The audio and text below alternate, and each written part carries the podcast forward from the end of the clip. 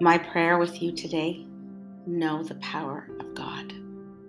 1 John 4 4 reminds us You, dear children, are from God and have overcome them because the one who is in you is greater than the one who is in the world.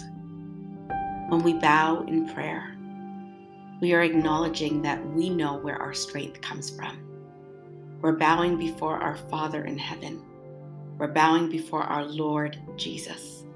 We're bowing in reverence and submission to the power of the Holy Spirit. And as we bow before our God, the one true and living God, as we bow before our Lord, we know that we have victory because the one who resides in us is greater than the one who is in the world, greater than the evil one and all of his schemes, greater than the enemy, greater than the father of lies. And so we bow because we want to sit in the presence of truth. We want to hear the truth. We want to feel the truth. We want to know the truth. We want to see the truth. We want to be in the presence of God and know that once we leave there, we are more than conquerors. That once we leave His presence, we get to rise in strength and power. So we bow so that we can move forward into our day with the one true and living God leading the way and giving us everything that we need. Are you ready to bow? Because He's ready to receive us, to give us all that we need from Him. Let's go and not wait. He's in control, He's got all the power, and He's already leading us to victory. We have so much to give Him thanks for. Let's go to Him in prayer.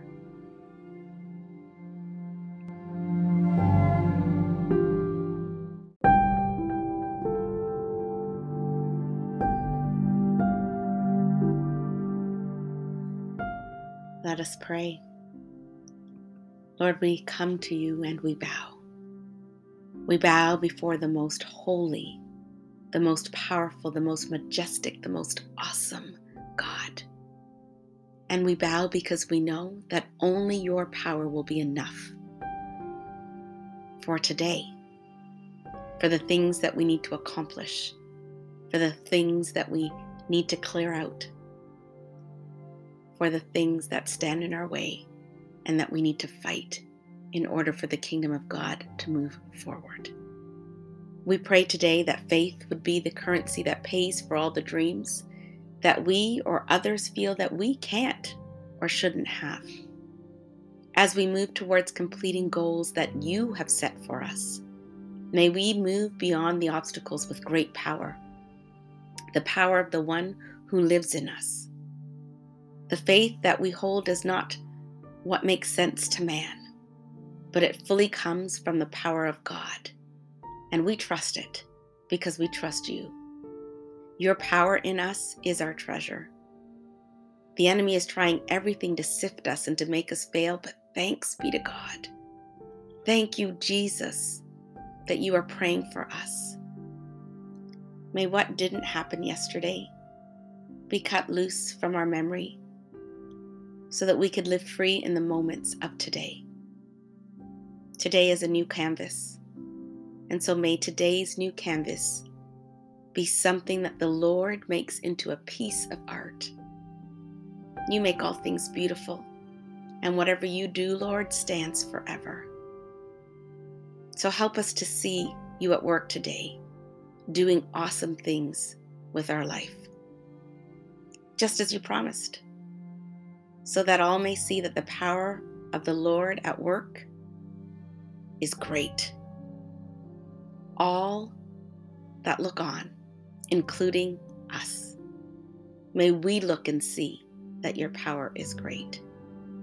May we see and believe.